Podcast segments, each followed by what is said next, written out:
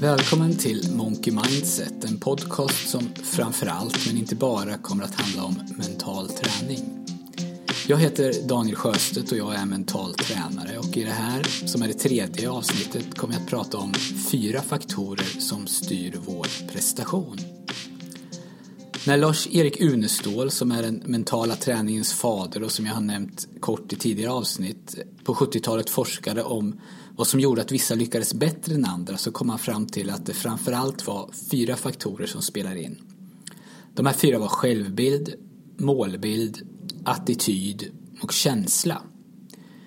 Unestål kom att kalla dem för smakfaktorerna och i dagens avsnitt tänkte jag prata om dessa. Den första faktorn är självbild. Och I det här begreppet så ingår hur du ser på dig själv, hur din självkänsla och ditt självförtroende är. Och också hur ditt inre samtal låter. Vi har ju alla ett inre samtal och det här samtalet påverkar oss väldigt mycket.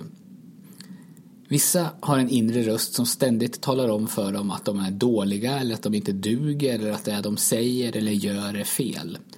Andra har ett inre samtal som stöttar och peppar och analyserar situationen utifrån en realistisk verklighet. Tänk dig att ditt inre samtal istället var din bäste vän som du träffar hela tiden.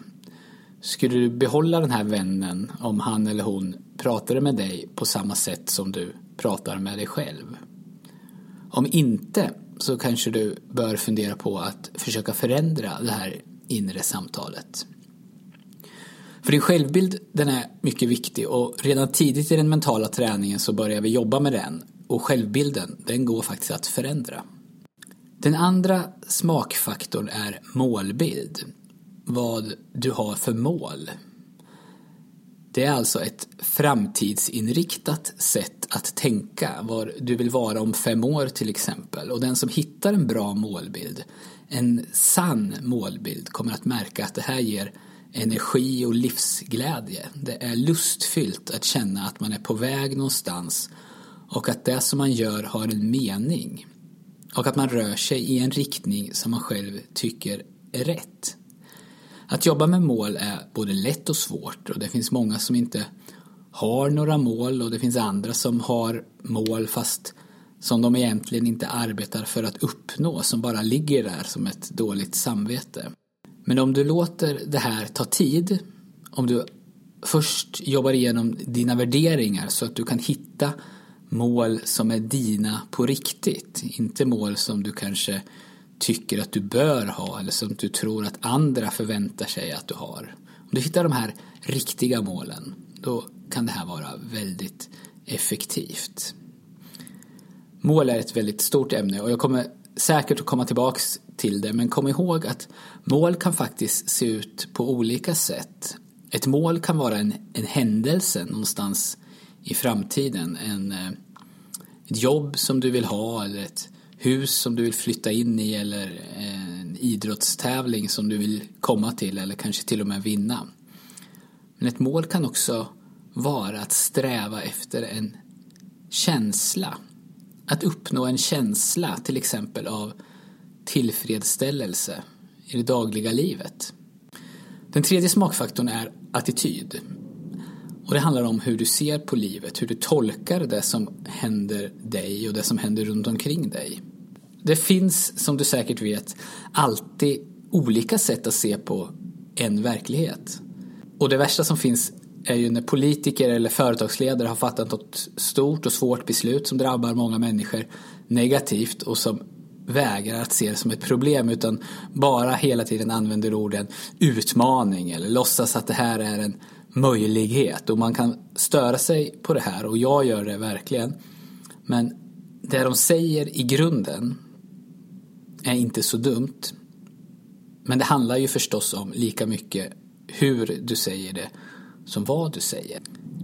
Och man ska aldrig förneka verkligheten. När någonting har gått åt skogen så måste man kunna erkänna det. Och att låtsas som att allt är bra gör självklart ingen nytta och inte heller att klämkäckt försöka övertyga den drabbade av arbetslöshet till exempel att det här det är världens möjlighet. Men när någonting händer så kan man välja hur det ska tolkas.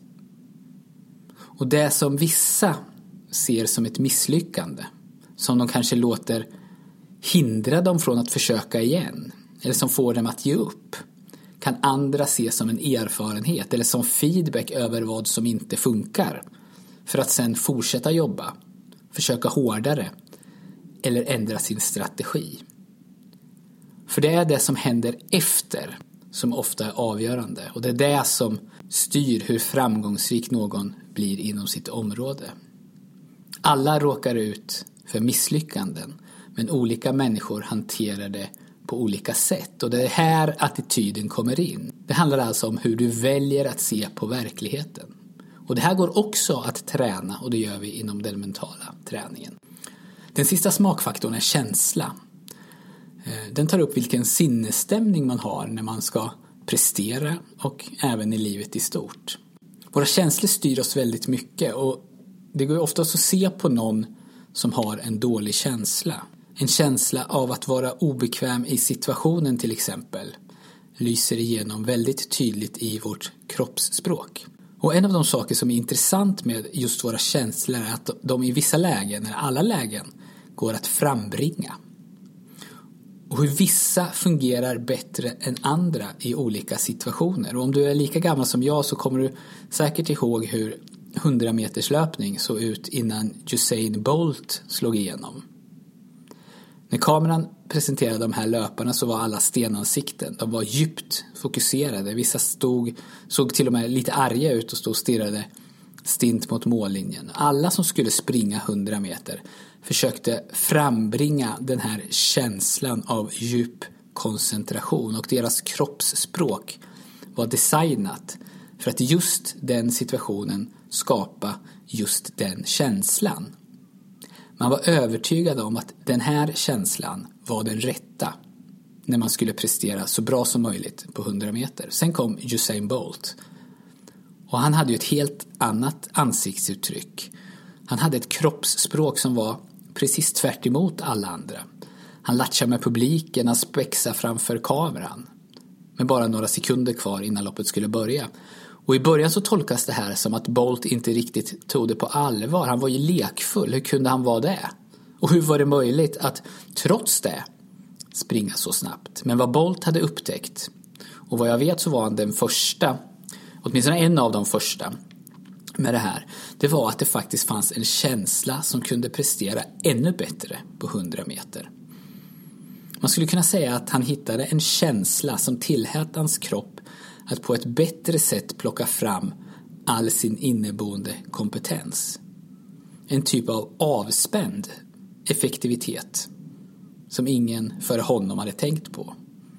Och nu är det ju Bolts känsla som dominerar när det ska springas 100 meter. Nu försöker alla spexa med kameran och vara avslappnade.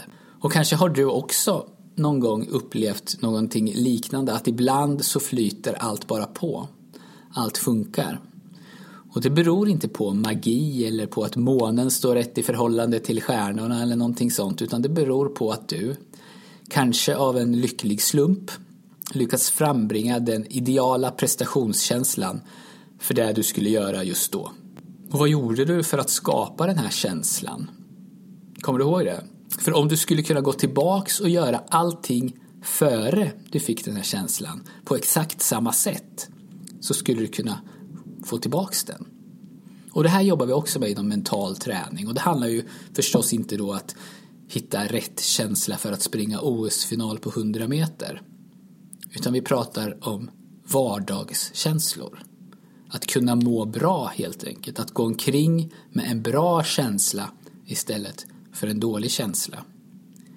Och innan jag avslutar så vill jag bara nämna att jag har ju använt ordet framgång här och vad är då framgång?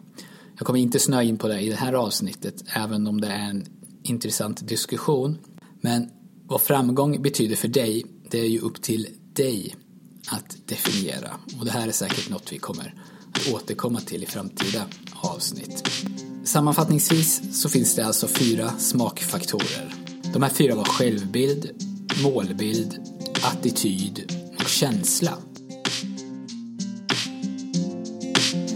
Tack så mycket för att du har lyssnat på det här avsnittet och på återhörande.